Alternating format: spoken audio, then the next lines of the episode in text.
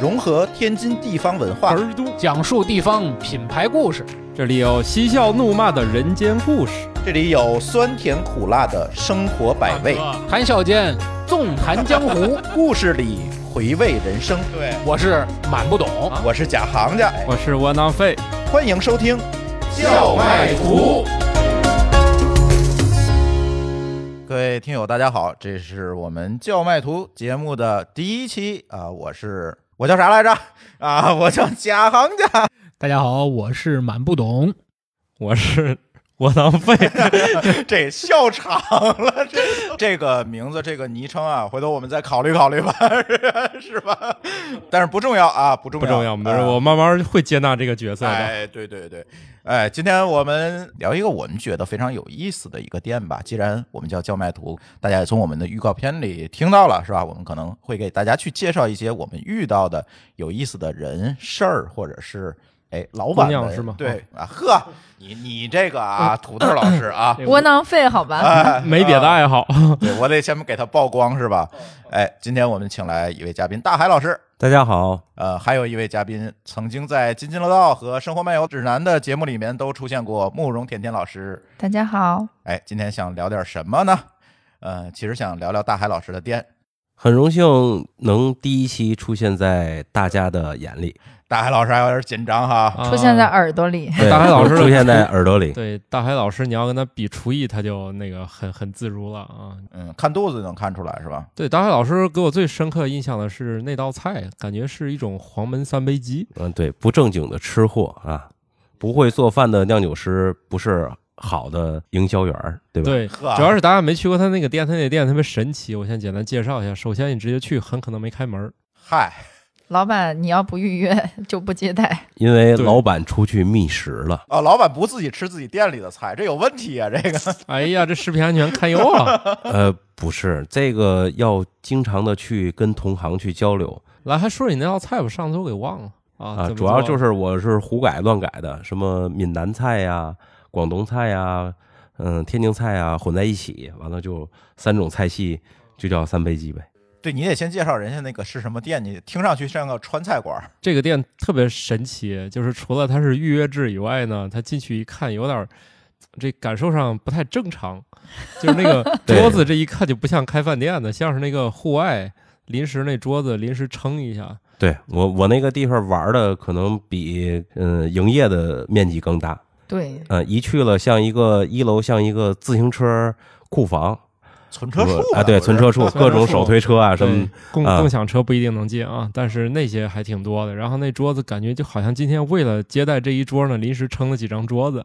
没有，他那儿一共就两张桌子。对，所以特别大的一个地儿，室内大排档。我的邻居都说我你是洗钱的，经常不开门。我看出来了，因为啥？我我前几天不是在上海嘛，我跟我那个朋友去去喝一点儿。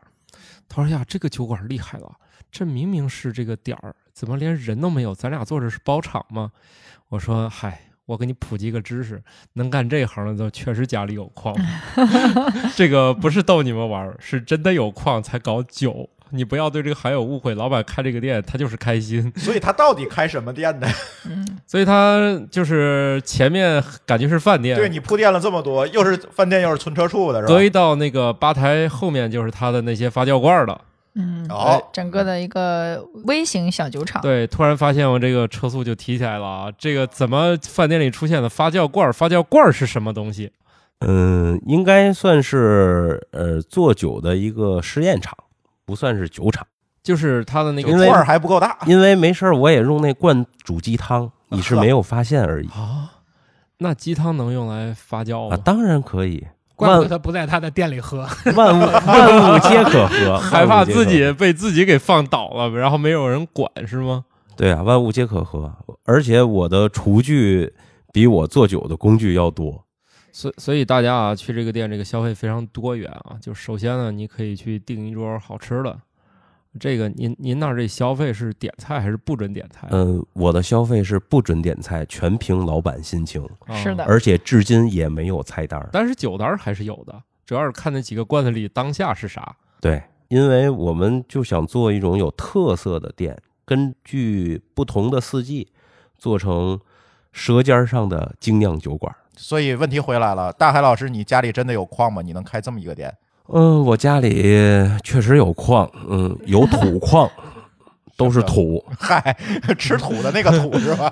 对，补充一下背景知识哈，就是因为那个你叫什么来着？窝囊废是吧？我还不太适应你这名字。有的贴脑门上啊。对对，窝窝囊废呢，老师，他第一次去大海店也是我带你去的，是不是？对，惊呆了。对，因为我当时嗯，作为一个也是当时已经开始做精酿这个行业的前投资人。对于同行的店啊什么的，可能还喜欢去探店啊之类的，然后就很偶然的机会，然后就自酿协会里头认识了大海老师。但他主要是我那时候作为一个小白，在请教很多事儿，大海老师比较有热心的回答了我，然后就发现我们办公室离他的那个地儿特别近，过去就觉得很特别。其实它本质上是一个精酿酒馆。那精酿酒馆有一个比较常见的形式吧，尤其早期叫前店后厂，就是他自己在那儿有一个小型厂，也可以叫实验厂，然后在那边自己酿酒，然后在自己的前面，呃，有这个就是饮用区，然后就喝酒。它就类似这种模式，但是我们这种精酿酒馆有一个问题，它都没什么吃的，或者吃的就很简单。然后大海老师这样的吃货呢，就他肯定是觉得受不了，因为他自己就很喜欢这些美食。你像我们去上海参加那个展会啊之类，他要带点锅去的人。而且他很热情，说：“那走啊，就到我那儿吃饭去，我给你们做好吃的。”他就很喜欢去分享这些美食，所以我第一次去他的酒馆，他就各种投喂，因为冰箱里头就跟那个哆啦 A 梦的那个小兜一样，就各种什么西班牙火腿呀，然后台湾的卤肉饭呀，一会儿卤蛋呀，然后这个。各种凉菜啊，羊蝎子什么都有。然后你不吃这个，他就给你拿那个。反正总之他有一堆好吃的。然后我就觉得感觉是一种那个换了一种形式的高级自助餐啊。哎，是这样的啊，我我我，像我作为一个小白，我可以跟大家说一下，一般来说，大家在精酿馆里吃到的通常是美式炸物。对，那个比较简单，容易做。比如说我们像去北京那个某酒馆，咱不说名字了啊，到那儿基本上就是你先点啤酒。剩下的东西呢，要么弄点洋葱圈、炸章鱼、炸鸡翅、酸黄瓜，对对，这些就比较简单。实在是高配的，有酸有酸黄瓜已经算是很高配了。酸黄瓜、酸菜高配的话就带汉堡啊，基本上都是这个美式炸物为主。我一直不觉得精酿啤酒要给它画一个圈儿在里头，比如我经常是煎饼果子就咖啡，为什么我不能喝着精酿啤酒？啃着羊蝎子呢，哎呀，好合理。所以大海老师那儿就突破了这个啤酒配美式炸物。对呀，你说的三杯鸡，其中就有啤酒一杯，啊，油一杯，料一杯。哦，是这么来的三杯是吗？三杯鸡。哦哦，三杯就是这样，每种东西来一杯，跟台湾的三杯鸡差不多。但是它的三杯呢，是其中是米酒，我只不过把米酒换成了啤酒。油呢，它是那种麻油，我们换了其他的油，换了自己做的料油。另一种呢，就是它是酱油，我们用了其他的调料，于是还用了黄焖的技法。对。对你去他那儿吃饭，就像你们第一次去，我就说，因为那么多酒馆，从来没有能很开心的能吃到中餐的地方。他那个就是，而且是独家私房菜。上次我们团队在他那儿吃了一顿，当然也是不接受点餐的啊，有啥吃啥。安排完了之后，到现在还念念不忘，因为后来我们就去北京了，七寻八找的地儿，把我们找的都快疯了。然后吃完，他们说。我觉得还是大海的好吃。其实不是吃中餐的地儿，其实就是老板给自己找了一个饭辙。搞了一个自我食堂，明白？顺完了之后顺带的投喂，对，顺便的顾客去了投喂。你看那深夜食堂不也这这意思吗？一天只有那个什么什么定时啊，别的就是看今天冰箱里有啥。对，实际就是老板今天想吃啥，完了之后顾客去了留点食材一块做出来了。老板吃剩的，哦不，不能那么说，不能那么说。然后老板吃大家剩的。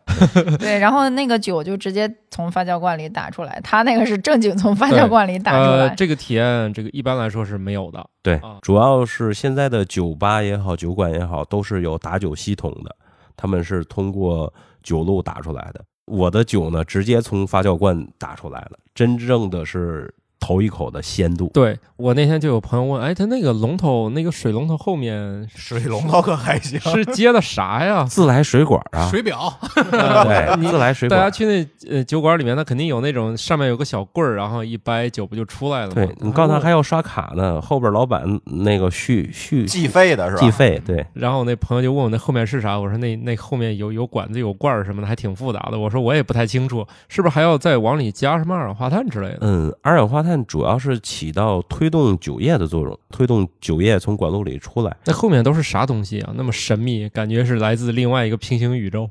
嗯，后面就是很复杂，很复杂，一时半时也说不清。每家都有自己的特点，比如后面有个小人儿，弄个什么气管子往里打气呀、啊，什么弄一个弄人往里吹？对啊，弄那往里吹啊，啥啥都有。你这个 这个完这期没人敢去。他为了推自己那个呃，就直接打出来这效果好嘛？别家都是拿小人在后面吹的。没有没有，主要一般就是一个冷库系统和一个打酒系统，这个都比较成熟了，嗯。然后呢，那个但大海那儿比较有特色，它就是比较原汁原味儿的酒厂 直接打出来的就是。能体验到酒厂的感觉，真正的没有清酒罐啊，没有打酒系统啊这些重复的过程，直接从发酵罐打出来的酒是最新鲜的。因为精酿啤酒也好，呃，鲜啤酒也好，它主要重视的是一个新鲜度和一个味道。你每经过一道手续，或者是嗯、呃搁在其他罐子里边嗯、用其他的分配器、打酒器打出来，它都会降低它的新鲜程度，包括运输过程。这都是一样的。实际真正酒的魅力，鲜啤酒、精酿啤酒魅力就是它是活着的啤酒，它是鲜活的。从刚才聊天中，大家也可以听到，其实大海老师更像一个比较接地气的一个精酿啤酒馆，好像是把我们平时生活中大家所理解的这种精酿啤酒的，从神坛上的那个角度，一下拉回到一个普通老百姓街头巷尾的这么一个身边的这么一个小店啊，每个人基本上都可以感受到。那其实聊到这里呢，可能从我角度上而言，我更关心的，比如说是大海老师在选择精酿啤酒作为自己现在应该算是一个主业吧。之前你的人生履历大概是怎么样的一个你怎么想对对对，到就要做这么搞这个事儿？的？这个我们特别感兴趣。怎么说呢？就是一个吃货。我特别喜欢去旅游，不干别的，不看风景啊，不去拍照片儿，就是找各地的特色的小馆子、苍蝇馆子去吃当地的食材、当地的东西。没有没有，我觉得你也挺爱拍照片儿的。拍照片是以前我我的工作，对，他是个摄影师。啊，我从事摄影工作十几年，那你回头赶紧给土豆老师拍一个正经的肖像照，呃，可以，没问题，省得我没问题。搞活动都找不着照片儿。哦，我啊我我花钱拍过了，上一次帮那个。是找大海老师拍的吗？呃，这个不是有有有那种比较简单的，就是因为我们那儿接了有那个广告爸爸的活儿啊，你想我们主要广告爸爸们的相机多，哎不是他们他们不怕坏。对我拍完了，我就两台相机，我怕我的相机坏。主要是相机我我刻相机，所以咱最好是花钱让别人干去，霍霍别人的相机，霍霍别人相机去。对，嗯，咱言归正传，我为什么想干这个酒馆呢？就是一个吃货，特别喜欢吃，呃，舌头也比较刁。一直我对啤酒的认知就是大绿棒子，还有认知呢就是进口的德国啤酒非常非常的贵，觉得喝不起。呃，所有的啤酒都都是苦的，都是那一个味道。嗯，突然偶然间呢，就是朋友说了，国外有一种啤酒自己做的，是手工的啤酒，就特别有意思。接触到了，嗯，大概可能是一二年的时候，刚刚进入中国，觉得哎挺有意思。这个啤酒就跟煮汤一样，能自己在家做，就觉得特别神奇。在国外的一些网站上啊，包括朋友给的一些资料啊，他们出去玩带回来的一些东西，呃，认知到了。哎，我觉得我尝了一下，好喝，我就喜欢尝试。那那咱搞一个吧，那就就是自己在家买了一堆锅碗瓢盆儿，呃，上厨具城一顿拾的，就开始在家干了一个呃秘密实验室。大概真正自己酿酒，可能是在一五年左右，啊，一五年、一六年这意思开始搞这个东西。这动作够快啊！这五年就从家里锅碗瓢盆就变成一大堆发酵罐儿了。嗯嗯，主要一大堆发酵罐，不还是自己热衷嘛？做出来的酒不够喝了。不够给朋友分了，所以说朋友们鼓励我啊，步子迈大点儿，把金矿换土矿。啊，对对对对，嗯，之之所以变成土了，就是因为金子都已经换成罐儿了。因为他对这个设备要求还是很专业的。很多人开个酒馆，想这个我从厨房搬到一个大一点的实验室，这个设备就不是特别舍得花钱。他那一套小设备就三百升的，对吧？对对对，三百升他花几十万，然后都自动化系统，比我看到很多比他那个规模大很多的酒厂还是要好的。这这个不能那么说，这个就是说给自己找个借口，做不好不是设备的事儿，是自己的毛病。消除一些变量，是吧？对对对对对，搞摄影这么挣钱吗？嗯，那可不。说到点子上了，摄影师还是可以的。这个所以水都我没有把你搞翻，然后你还能接着酿酒，这这家里得有多少矿啊？因因因为穷玩不起了，所以改行了。一家玩稀土那酒 你也没少花钱呀。听得出来，其实大海老师应该是一个也比较爱玩的人，是吧？哎比较爱玩，而且有想法，也敢这个实践，就感觉他这个店儿是玩出来的。嗯，给大伙儿感觉是玩出来的，但是我是真的喜欢这个东西，做吃吃的，做喝的，可能追求的是我自己的舌头的一种安慰。完了之后，做好的东西呢，我也喜欢跟大伙儿分享。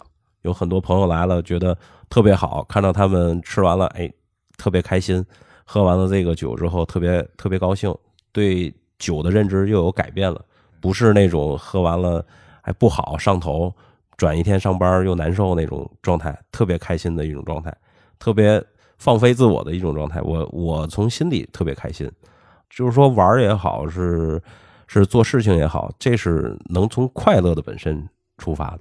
因为从这个我个人的感受看，因为我身边的人可能大部分的人还在大绿棒的时代，还在喝的那些工业啤酒，然后也是近几年身边开始有朋友介绍或者有人去开始有体验这种精酿啤酒，呃，而在天津呢，其实我也是自从近两年开始吧，在街头巷尾逐渐的会关注到有一些呃打着精酿啤酒的这这个旗号的，或者是真的在做精酿啤酒的这些门市在一家一家的兴起。所以从大海老师您的角度上看，就是咱们天津本地的这个精酿啤酒的文化，呃，现在已经开始兴起了吗？还是说也是刚刚开始有起色？嗯，天津的精酿文化很早就兴起了。嗯，你说的大街小巷都打着精酿旗号做酒的，这个可能有一个误区。嗯，它叫自酿啤酒，就是它用设备自己手工的 craft beer，就是手工啤酒。这个在国外也有，就是很多国外的酒厂，百分之七十到八十都是小作坊式的，就是平米可能一二百平米一个仓库，它就能做酒厂，都是这种手工精酿，就是特别有特色的地方。那是手工啤酒或者叫自酿啤酒，但是真正能叫精酿啤酒的呢，一是对你的这个设备，还有原料，还有包括你的工艺，包括你最后出品的酒品的质量，都一定要符合精酿啤酒这个东西啊，才能叫做精酿啤酒。就是说精酿是有一个定义的。对，精酿是有一个定义的，包括每年的精酿，就是那个呃，英国也好，美国也好，它都有一个会出一个目录啊、呃什么样的风格，什么样的东西达到那种东西了，叫精酿啤酒。剩下的咱们不能说它不是好啤酒，它就叫手工啤酒或叫自酿啤酒，这个大伙儿都可以喝，都没有问题。啊、我们现在精酿啤酒呢也在做这件事儿，就是做成老百姓自己的精酿啤酒。不要把它神化，精酿啤酒并没有什么神化，只不过就是用了好一点的原料、好一点的工艺啊，做成老百姓喝起来口感更好的一种啤酒。对，实际上这种定义就是，尤其是在国内，它并没有权威机构在定义我们自己的。可能现在那个工坊啤酒的定义其实也没有推行开来，所以目前咱们处在一个没有一个准确定义的。那我们现在的定义可能就参考，比如美国呀，就是欧美国家的定义啊。那所以说，你能看到街头巷尾叫精酿的也非常的多，只不过在真正的这种有，就是说。对这种品质呀，然后这个酿造工艺要求更高的这些酿酒师眼里头，它可能就是它只算是手工啤酒，因为不管是工艺啊，还有这种设备啊，还有这种品质啊，可能是达不到他们要的那个水准，或者风格上并不是那么准确。啊。但是整个的升级其实是是大环境推动的，也不仅仅是就是啤酒升级这个这个品类，因为啤酒升级其实还面临着。这个酒精饮料一百多年口感没有太大的变化在供给上，但是实际上今天人们对美好生活的追求上是已经上升到第三个阶段的消费升级了。也就是说，人们已经早就开始把房啊、车啊这些耐用品买完了，可选商品其实现在也已经很普及的情况下，人们就开始更多的关注自己了。比如说要追求更美好的生活、更健康的这个品质、原料，然后以及精神上更愉悦的东西。所以这个不仅仅是酒的升级。其实你包括你吃的零食呀，对吧？嗯，喝的其他饮料啊，其实是类似的。对，今年突然涌现出来好多这种什么低卡。对低脂低对，糖就是人们对低健康因为低脂、低碳水，太饱了。吃的太饱了，我们这个生活太美好了。对对对，然后就得要追求更更健康一点。那酒虽然不能算是健康的这个嗜好，但是它算是一个大家很喜欢的休闲方式，对吧？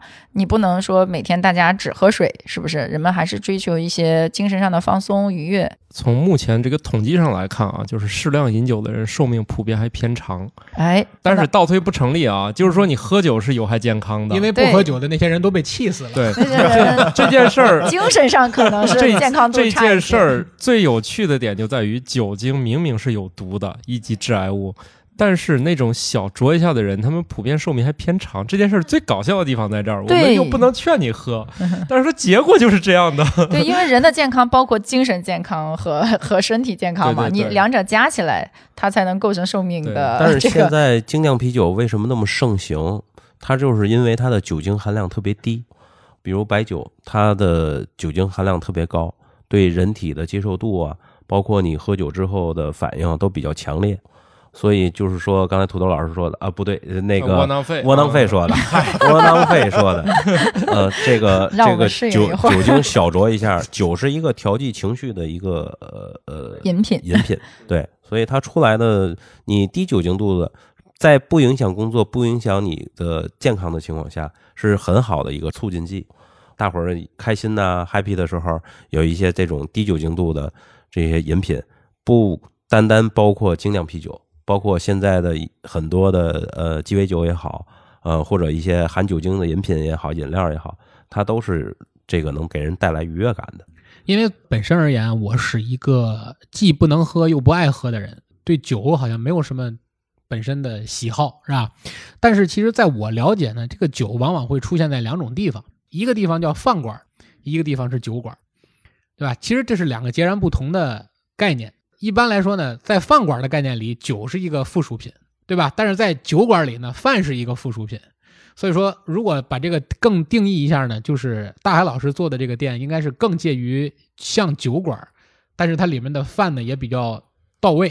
他家这两样都挺到位的。我我就是我就是一个不正经的跨界酒馆，因为为什么？对，他就是在酒馆和饭馆中做了一个跨界的。因为一般人能把酒酿好就不错了。对我家一直不叫酒吧，叫酒馆，就是这个，因为我有餐，我的餐是我的一个特色，也是一个卖点。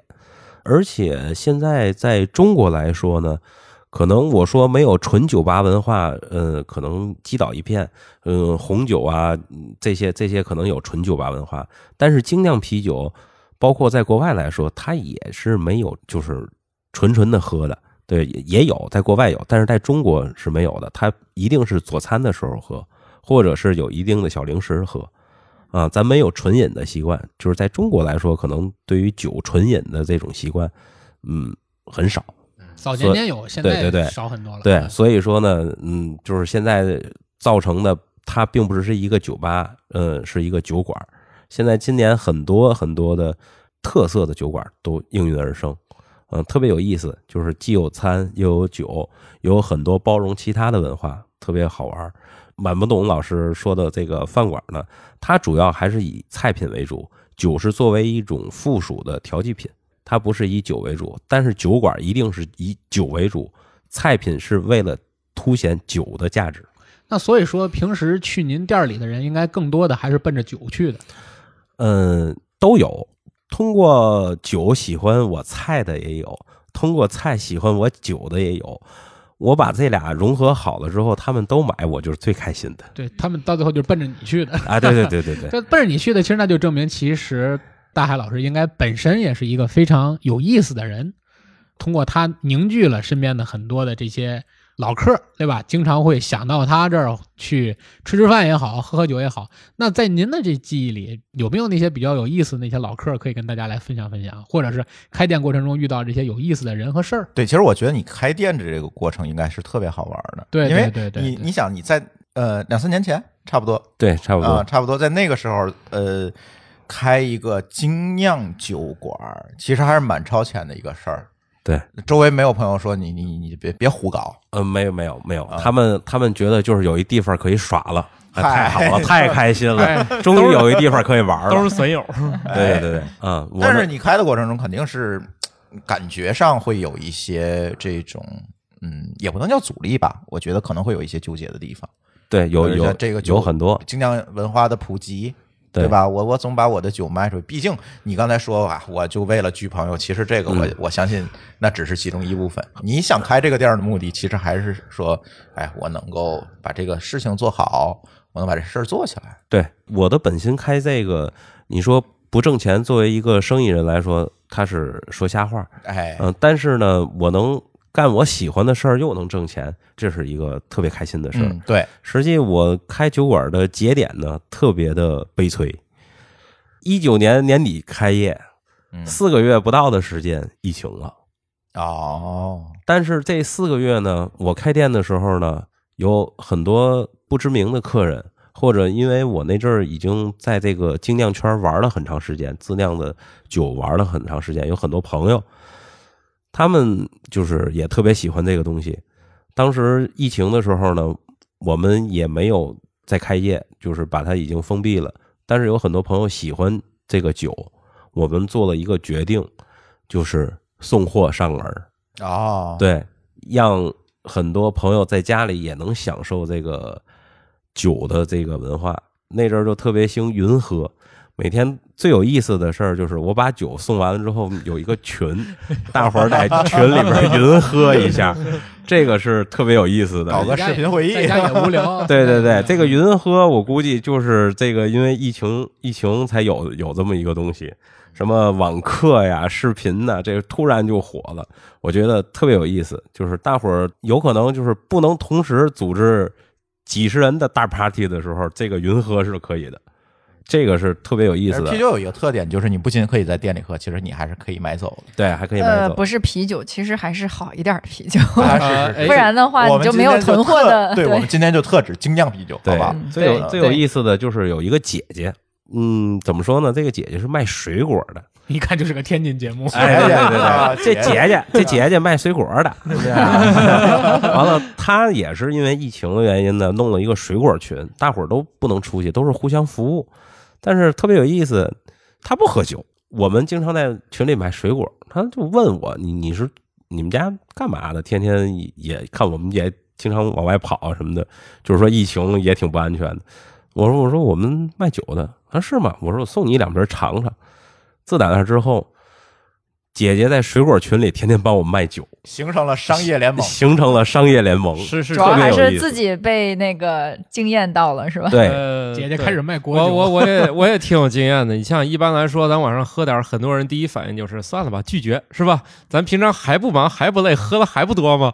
哎，那天我就见我的金主奶奶们，嗯，奶奶们，对，就是，然后呢，奶奶们就说今天晚上就不用喝了。然后我说，反正我都路过这儿了，我就打包带点儿吧，带过去。我想，既然大家那么推三阻四，只买了八瓶，然后就去了。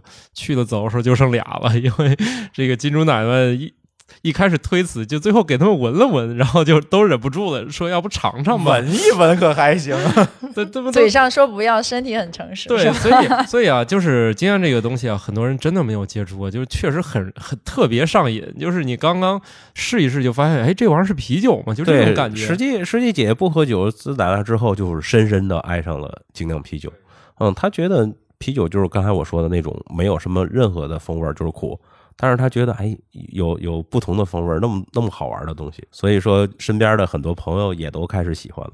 这就是精酿的魅力，嗯，给你带来不同的体验，颠覆了人们对某啤酒的认知，因为啤酒的认知。对我们一百多年，其实那天我一个朋友也跟我聊，就是我们在成都嘛，成都聊天，然后我说，哎，我们待会儿可以喝点，他他带我们去某歌里头唱的那个地儿，那个小酒馆，然后哎呀，喝的酒很忧愁，然后我说，哎，要不我带你们去个地儿吧，然后他就说，那什么呢？我说精酿啤酒啊，然后他说天天喝也没什么意思，我也喝精酿啊，他指的精酿就是那种某种手工啤酒，可能哈。就是他就觉得我喝过啊，然后我也不觉得有什么新奇的。然后他说他是特别爱喝酒的，然后天天喝，自认为都见过。然后后来我们就去了一个一个酒馆，然后他当时就震惊了。然后他现在就迷上了那个地方，嗯总带朋友去，然后就换了各种兑换券儿。然后他就说。他有一天感慨，他说：“我喝了三四十年的酒，我突然发现我没喝过酒。其实我没喝过啤酒啊，特指啤酒，因为白酒啊什么的，大家都知道什么是好的哈。嗯然后在啤酒这个维度上，真的是没有喝过。大部分人不是说他消费不起，是确实我我们我我因为我自己做投资人出身嘛，确实是因为渠道垄断，就是他其实是在喝啤酒的主要场景里头，他买不到。因为主要就是啤酒，现在咱喝的那就是就是大绿棒子，它主要是拉格啤酒。实际现在的精酿啤酒大部分是艾尔啤酒，就是很多人过去没喝过这种艾尔啤酒，而且艾尔啤酒里边的分类很多很多，就是现在在册的啤酒分类有一万多种，咱们常年能在市场上见到的大概是八百到一千五百种，嗯，这是正常能见到的，剩下的就是很多特殊的，比如夏天做的、冬天做的，有一些呃不同年份的酒，那那个就另说。但是八百到一千五百种就是风味儿啊，这种啤酒是很大的一一个基数了。但是白酒为什么大伙儿知道？过去就是浓香啊、清香啊、兼香啊，它也有不同的特色。因为中国喝白酒呃时间比较长嘛，所以精酿接触进来之后呢，他对这个啤酒的观念才有改变。大伙儿就觉得新鲜事物特别喜欢去尝试啊，挺有意思的一件事。有没？有跑到你的店里第一次喝到精酿啤酒？嗯，有有有。嗯，我说这个有个哥哥吧，是我们一个朋友，他从来不喝这个啤酒，因为他胃口不好。嗯，他只喝白酒。我说你喝不是说喝啤酒养胃吗？对对对，我跟他说过了，我说我说喝啤酒养胃，而且酒精度数低。他说啤酒啤酒喝完了之后胀肚不舒服，胃口难受。他就是一直在外边喝，就是一杯那种绿棒子回去就是吐一宿。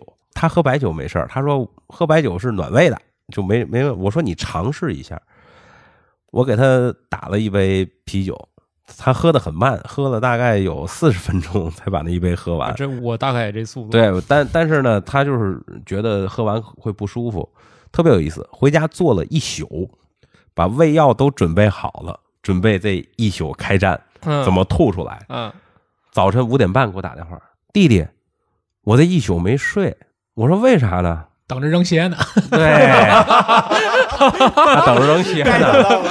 哎呦，对，他说我准备的东西都没用，我没吐。我说没吐，那就证明你能喝啤酒。我说我说肯定是你理解的有问题。我说你看我喝我的啤酒没事儿。他说也是，但是他出去喝了一次绿棒子，发现回来之后嗯，发现是酒的问题，也是一宿没睡，早上又给我打电话了。我说我说哥你怎么了？两千多个袋儿都吐满了。哎，对对对，对完之后他不是他把一楼这个楼楼的这个下水系统给吐吐坏了。完了，这哥们儿还挺有科学精神的。哎对还要一做线是吧？对所以说对比之后呢，他说嗯，还是精酿啤酒比较养人。他他要排除一下干扰项，到底是那天晚上的意外。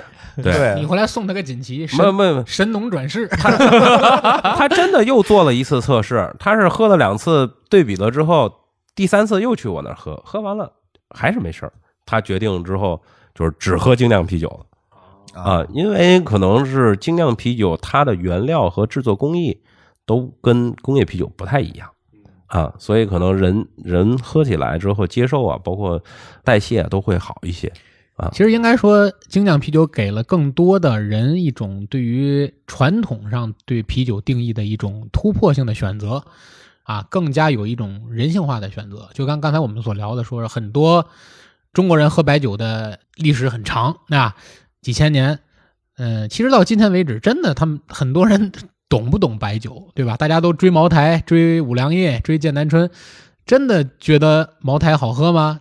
这个其实也是有一个问题在。这反过来，其实这问题我要也想问问大海老师，就是到您店里去喝精酿的这些人，您觉得是懂精酿的人多，还是不懂精酿的人多？嗯，我觉得他们认为好喝的人多。哎，那其实这是最好的一种。对这个所谓懂与不懂，呃，他们很多不是从业人员，也不是品酒师，没有办法用好与不好。你比如说，你你买茅台也好，买五粮也好，你能说哪个更好吗？你是说新的茅台好，还是三十年的五粮液好？这也没办法评量它的这个白酒的标准，对吧？所以说，只能说因人而异啊。我喝起来好喝，那就是好酒啊，不管什么酒。都是一样的，红酒也好，白酒也好，啤酒也好，就是大伙儿能接受，觉得它特别舒服，喝起来能给你的生活调剂，能让你愉悦，那就是好酒。所以说，喜欢精酿的人应该也有一个共同的品质，就是第一，敢于尝试，对吧？对对对第二，包容性也比较强。对，主要就是包容性、猎奇性都都比较强。那其实反过来说，还是回到刚才我们聊的那个话题，像您刚才介绍了一个有非常这个以身似虎精神的这么一个有实验精神的大哥，还有一个从来不喝酒，然后这个卖水果的姐姐，给您留下了一个非常深刻的印象。那还有没有其他的您只觉得很有意思的？您的这个顾客也好，朋友也好，嗯，还有很多呢，就是我我在店里就是卖酒的过程中，觉得女生喝酒的顾客越来越多。哦，嗯，哦，就是喝精酿啤酒的女顾客越来越多。比如像慕容老师，啊，对，现在而且女顾客的口味呢，嗯，也越来越重，她们可能更喜欢尝试一些，嗯，比如咖啡味儿啊、巧克力味儿的这种深色的啤酒，风味儿重的啤酒。那是因为这个酒里添加了咖啡和巧克力吗？不是，它不一定添加，也可以添加，但是真正的这个有这些风味儿呢，是通过麦芽制制作工艺哦得到的。啤酒真正的魅力就是它可以模拟很多种风味儿，之所以有一万多种，就是不同的风味儿的啤酒。明白明白。啊，所以现在女性对精酿啤酒的这个消费占主导了，而且比男性更多，这是一个特别有意思的一件事儿。哎，你这个数据是以什么维度来去非官方只以我店里的那儿哦客量为主。店里我我我前几天他太心机了，他就我想用这种方式吸引男的顾客。我的金主奶奶们那天晚上喝到那个巧克力味儿石涛也都惊呆了，是吧？主要是没有想过，很意外。他们说哇这个是巧克力味儿的，咔咔给那个就分了。实际上，酒这个事儿是传统上来讲还是男生居多的，但是在更好品质这个维度上，其实女生也并不少。当时我们得过一组数据，在九零后这个群体当中，在精酿啤酒这个维度上的讨论度和购买程度上，线上女生是要略高于男性的。嗯因为怎么说呢，这个女性顾客人人群多呢，可能是因为精酿啤酒，首先它不是一个高度的酒类。啊，对低就是酒精度，酒精度不是一个高度酒类，品质又好，风味又多，这个可能是吸引更多的女顾客去尝试它的原因。而且是不是因为精酿啤酒它是出来的一个新的品类，摆脱了以前酒类对大家的一个刻板印象？嗯，它不算新的酒类，它只是进入到中国来说呢，可能是新的一种对啤酒的一种新的诠释，对对新的消费的一种观念。就是人们对于喝酒，从单纯的买醉到喝酒，也有一个过程，对态度也是这样。过去喝酒可能更多的是一种，比如说以商务场合啊、应酬啊这些不得不喝的场景，但是现在的新的消费群体，他们这种九五后啊、零零后起来，你会看到很多段子嘛，就是说领导让喝酒真不喝，然后跟朋友喝得很开心，所以他们的态度也在转变。就是我从过去呃希望把别人陪好，到现在我是要自己开心。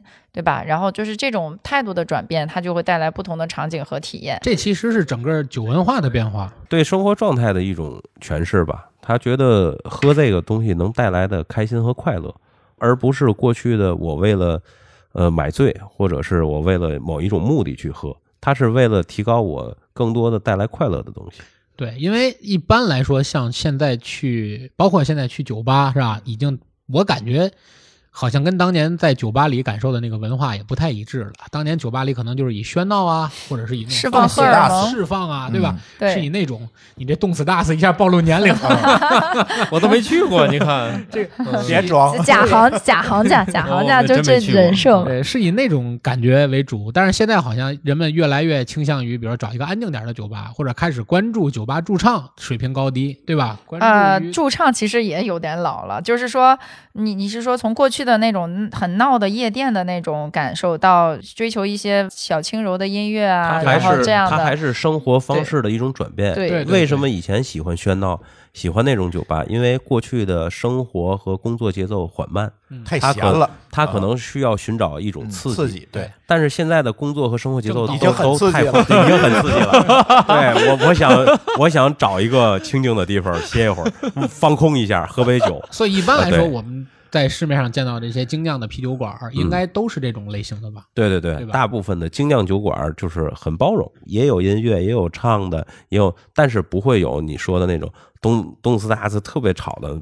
而且对精酿啤酒，现在那么多人喜欢的，就跟喝咖啡一样。过去喝咖啡就是一个提神儿，喝茶也是一样提神儿。但是现在咖啡馆那么多，大家在提神的过程中还能品尝到不同的风味儿，比如茶的品类也很多，茶饮也很多。现在很多外边的一些奶茶店啊，它已经茶的目的不是为主要的，它是一个媒介啊，让大伙儿尝到更多的风味儿。精酿啤酒也是一样，它酒只是一种酒精，是一种调节剂，对吧？能在你放松的时候，还能让你对这个生活有更好的品味啊，更好的去体验去。我觉得这个是一个挺好的一个事。那本身反过来问大海老师一句，那大海老师本身是个爱喝酒的人吗？呃，我喜欢尝试，但我不是酒鬼。我呃，你的酒量也不能当酒鬼，对对你对，是一个尝试型选手。对对对，喜欢做这个事儿的人呢，一定是喜欢尝试各种风味儿，喜欢猎奇的。嗯，你说我喜欢喝，我肯定喜欢喝，各种各样我都喜欢尝。但是你说我我要能喝多少，我可能喝两瓶儿我就倒了。我的酒量不是代表我对他不喜欢，不是一个酒精沉迷型选手，但是会去各种体验。其实现在年轻人你会发现他也越来越不能喝了，因为我不应酬，也没那么多时间练酒量，也没有必要没有。机会去练，所以所以能看到那天我我朋友跟我开玩笑说，他们一场饭局下来，然后那个九零后最先倒下，然后八零后撑了一会儿也快不行了，然后七零后坐一晚上，然后就是就能看到酒量是越来越差，但是他们对这个品质的要求越来越高，所以实际我说一个新鲜的，就是特别好玩的事儿，也不叫新鲜吧。我在店里有一个规定，就是连三杯不售酒，就是他哐哐干三杯之后，吨吨吨那种对不行，对对那种啊，对我是不会再卖给他酒的。我可能这一晚上你想喝，我请你喝，但是以后你可能来的时候，我就不会再卖给你酒了。因为为什么呢？你一你不是一个真正想体验这种酒的这种文化或者生活的人，你只是想迅速的买醉。我想要的是大家来我店里体验的是一种文化，一种酒带给你的快乐，而不是你买醉。你买醉门口随便一个便利店买两瓶喝完了，可以迅速的买醉。这个东西我希望是一个长的东西，是是你有文化对他喜欢的东西，而不是说我 我买了一个呃不管花多少钱，我迅速买醉了躺到那儿我宣泄了，这这不是我想看到的。不招待武松，对对，不招待武松。也不许打虎。对所 所以所以我觉得更多的就是，可能我一开心开瓶好酒，大伙儿分一下，这这是经常经常有的事儿。那天去上海也是去一个酒吧，老板开了一瓶小丑王的酸啤，很贵的。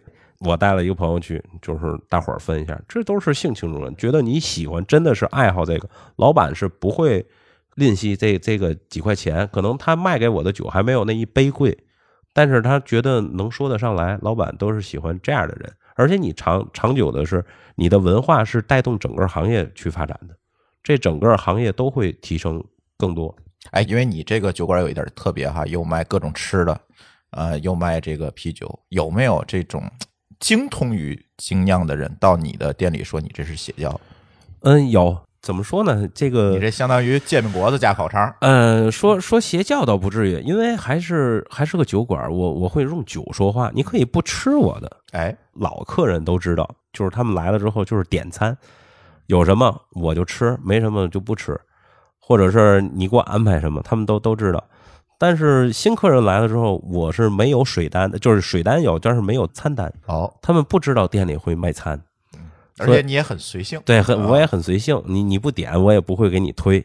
所以说呢，很多就是专业行业内的人来呢，你品酒，咱还是说拿本职工作来说话，酒是最有说服力的，好与不好用产品说话啊，不是我的行为来说话。哎，说说你这店里都卖什么菜吧？是刚才说了三杯鸡是吗？嗨，我就是啥吧？它主要是没菜单，我就是怀疑我说那个老板他不一定能回忆起来，结果还回忆起来，对看来这菜还算是那你卖过什么最混搭的东西？刚才不是说要开大腰子吗？卖混搭的东西就挺多的，对各种，我现在一想我都想不起来，对我就因为怕你是吧特别多的，这么混搭？每次都不一样。对我最怕就你也不知是你跟他道，对我最怕就是跟他说哪个，我他想想我做过这个吗？我可能嗯也不算卖吧，请朋友吃过，就是那种墨鱼，墨鱼里边搁鹅肝啊，啊。就是很多人觉得你吃过吗？没吃过，就是因为因为我我对我对这东西就是个人理解去做菜，因为我也不是一个专业的厨师，可能有很多风味儿特别好，我就把它混搭在里边儿。比如鱼羊鲜，他们有鱼羊鲜，用羊肉塞到鱼肚子里去炖这个东西，对吧？也可以。完了之后他们是炖的，我用它去去盐焗了一下，也很好吃啊。比如把那个羊肉换成其他的一些羊杂或者什么的，搁搁到里边儿也也很好吃。鱼羊鲜其实最早涮锅嘛，对对对铜锅是对，吊汤啊，一些一些什么的，因为因为我什么都做，比如什么乳鸽啊、海鲜呐、也没有什么明确的菜系，我觉得好吃啊，用这种烹饪方法做那种东西好吃。比如呃，特别有意思的是，我用和牛的牛排去烤串儿，真糟践东西。我这 那个我没好意思说，倒吸一口凉气。不容甜甜老师吃过是吧？哎呀，我吃过它太多的食材都非和牛常好。和牛的牛排切成粒儿去烤，嗯烤成串儿吃。对，就很多人就觉得 M 九的牛排煎了不不香，嗯那我我为什么不能烤呢？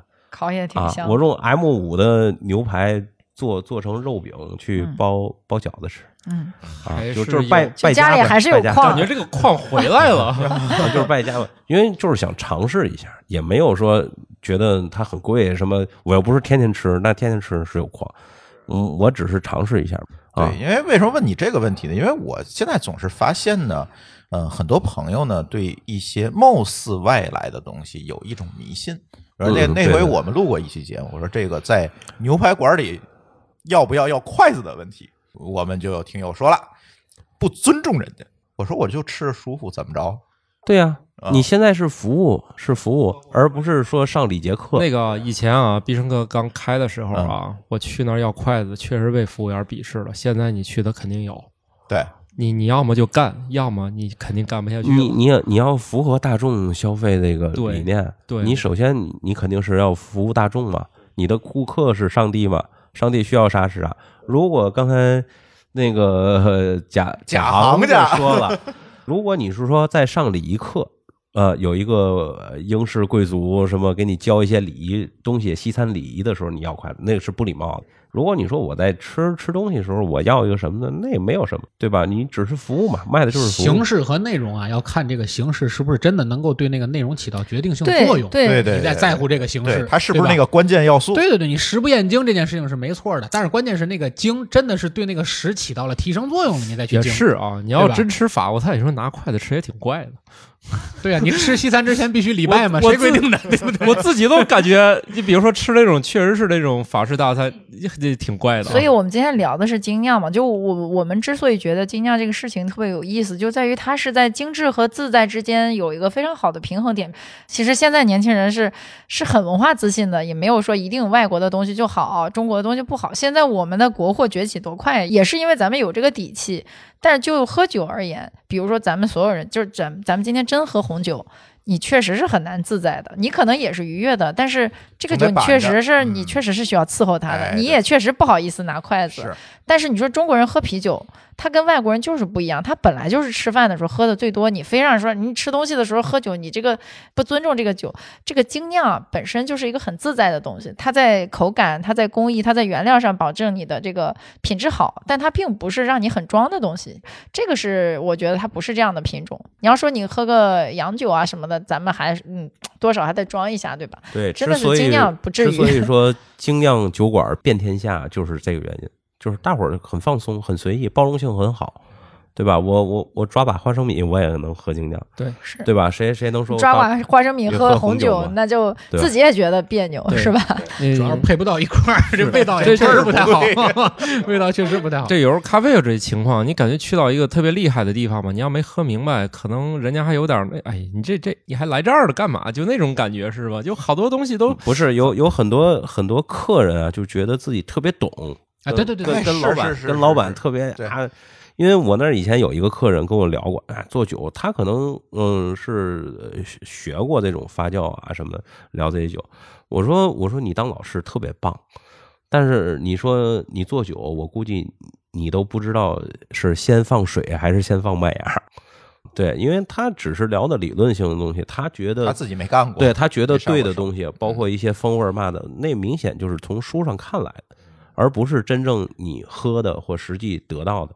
比如我们更喜欢说，哎，老板，你这个酒里边这有一个什么味儿，我们喝不出来，或者有一个甜不唧唧的味儿是什么东西？我更更喜欢这个，对吧？你看那是糖，对吧？哎，一说这个，哎，那天我在上海，就是他给我倒那杯酒，我喝一下，我说这个酒为啥是甜甜的？那个人眉头一皱，赶紧接了一杯尝。哎，你说的没错啊，他那个人可能发现了我好像是一个不太懂的小白，然后一会儿就给我倒了一桌子酒，就是就是既不太懂，他又觉得你好像挺好这一口的，然后他很快就给我倒了一堆。他说品尝我们一般只给倒个底儿，但是无所谓了，我给你每个都对，倒。只只要你喜欢就就好了。就是喜欢喝，我我不知道，我问一下，咱沟通一下，没有必要升升级到这个 呃专业理论去。我觉得那个没什么必要。那所以不是说大海老师的店其实比较兼容并包啊。如果你是一个特别专业的这个喝手是吧？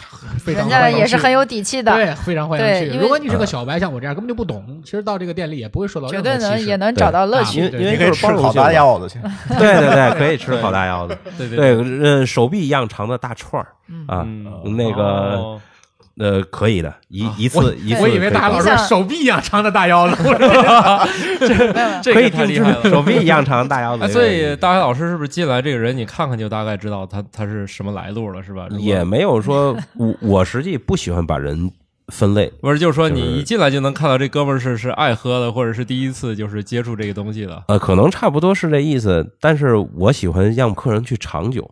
如果你你的客人进来了，你都没有勇气让你的客人去品尝你的产品，我觉得你对产品没有底气。我所有的客人来了之后，我都不会卖给他酒。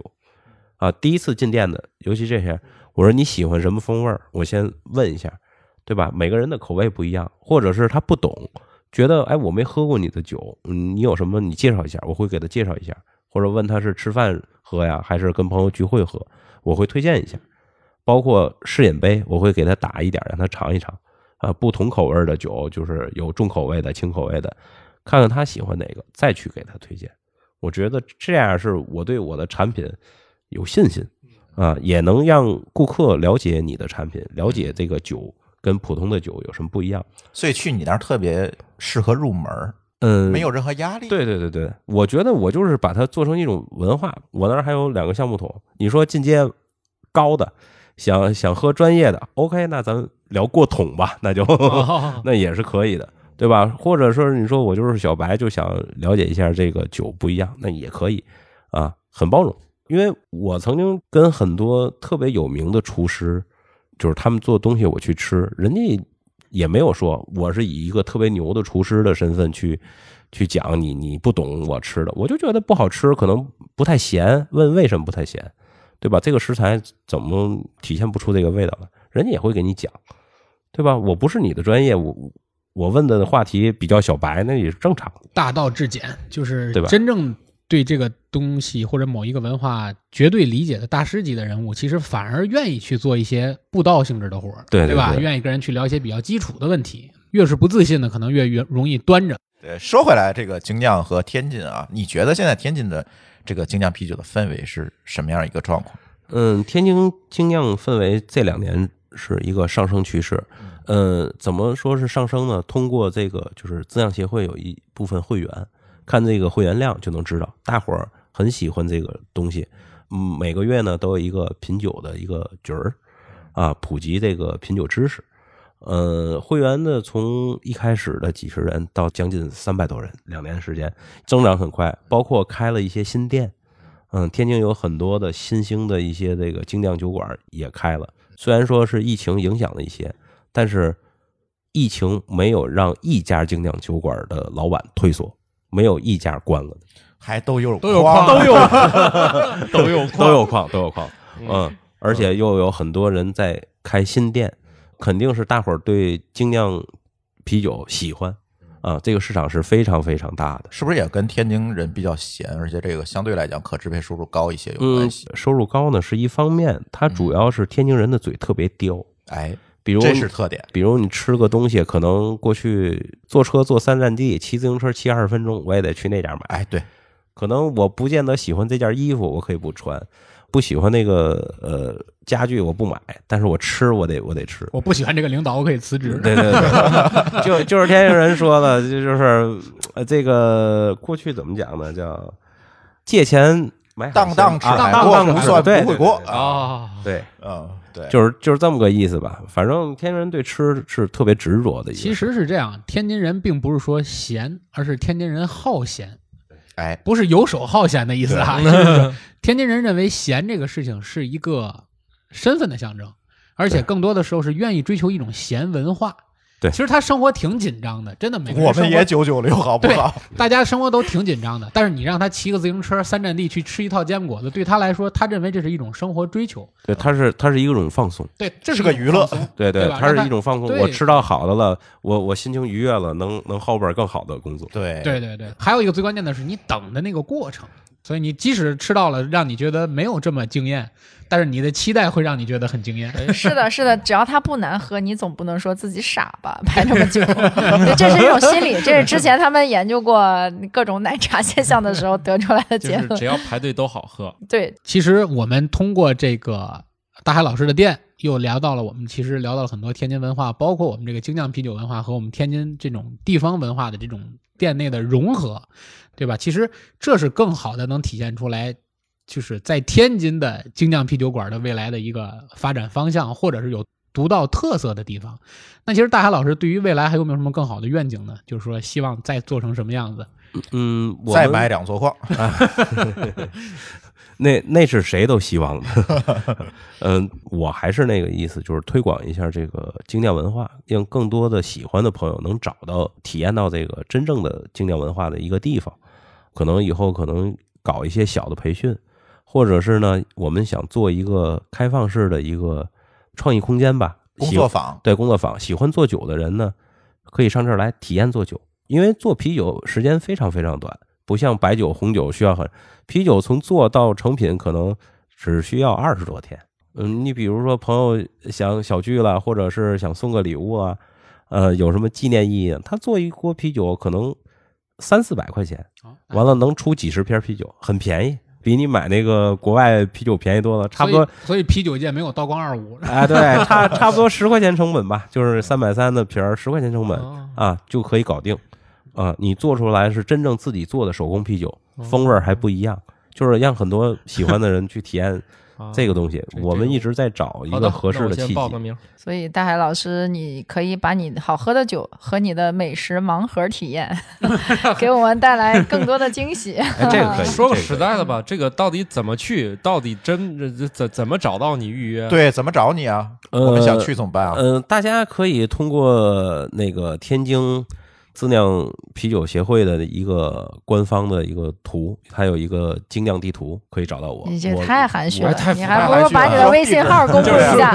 说到底就是得通过我们这叫卖图找到你啊，对对对，可以。可以，叫卖图可以找到我。那我们就就是相当于我们是中介订餐的啊。嗯没问题哦，啊。嗯，但是不能选啊，啊，对，不能 选，不知道吃啥啊那盲盒啊那个 平均消费是多少呢？我定的也很低，就是大概你订餐的话，三人三个人以上，一个人一百块钱就可以了，好便宜，好便宜，很便宜。啊，因为因为我的食材都是限购的，就是你订我才去购买，呃不会有积压的食材，所以你你最少也得够我做一次饭的。好嘛，你嗯这个门槛也实在太低了哈！我还以为没有没有前面铺垫了这么多，感觉这个人均至少得二三百起步啊。啊，那也是可以的。也也是可以的，上 不封顶，上不啊封顶，因为我们就想做老百姓喝得起的精酿啊，也去得起的酒馆，而不是说那种一看我一推门就这不是我该去的地儿，对，不是我该去的，吓嗨得腿软了。那那个大海老师一推门，你直接就觉得今天来着了啊！对，我就想用一顿麦当劳劳的钱，就是喝顿酒就可以。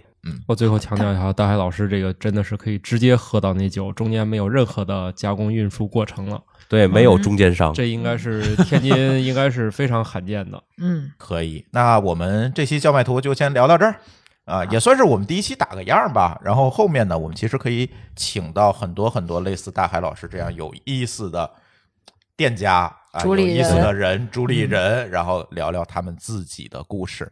贾行家老师，我能插个广告吗？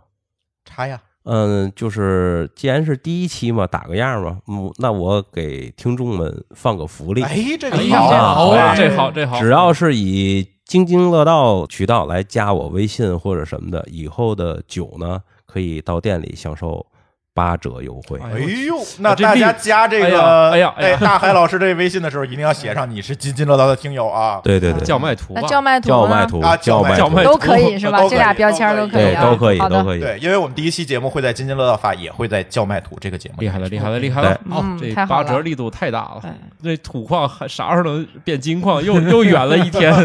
变稀土矿就可以了。对对对，嗯，那如果我们的听友想听到什么样的内容，想听到哪一类的故事呢？也欢迎在各个平台留言给我们，我们也会把大家的留言拿出来去筛选，然后去帮助大家约这个你们喜欢的嘉宾和主播们。行，那我们的这一期叫卖图就先聊到这里，感谢大海老师、慕容甜甜老师的参与，也欢迎大家收听我们后面的更多节目。拜拜拜拜拜拜。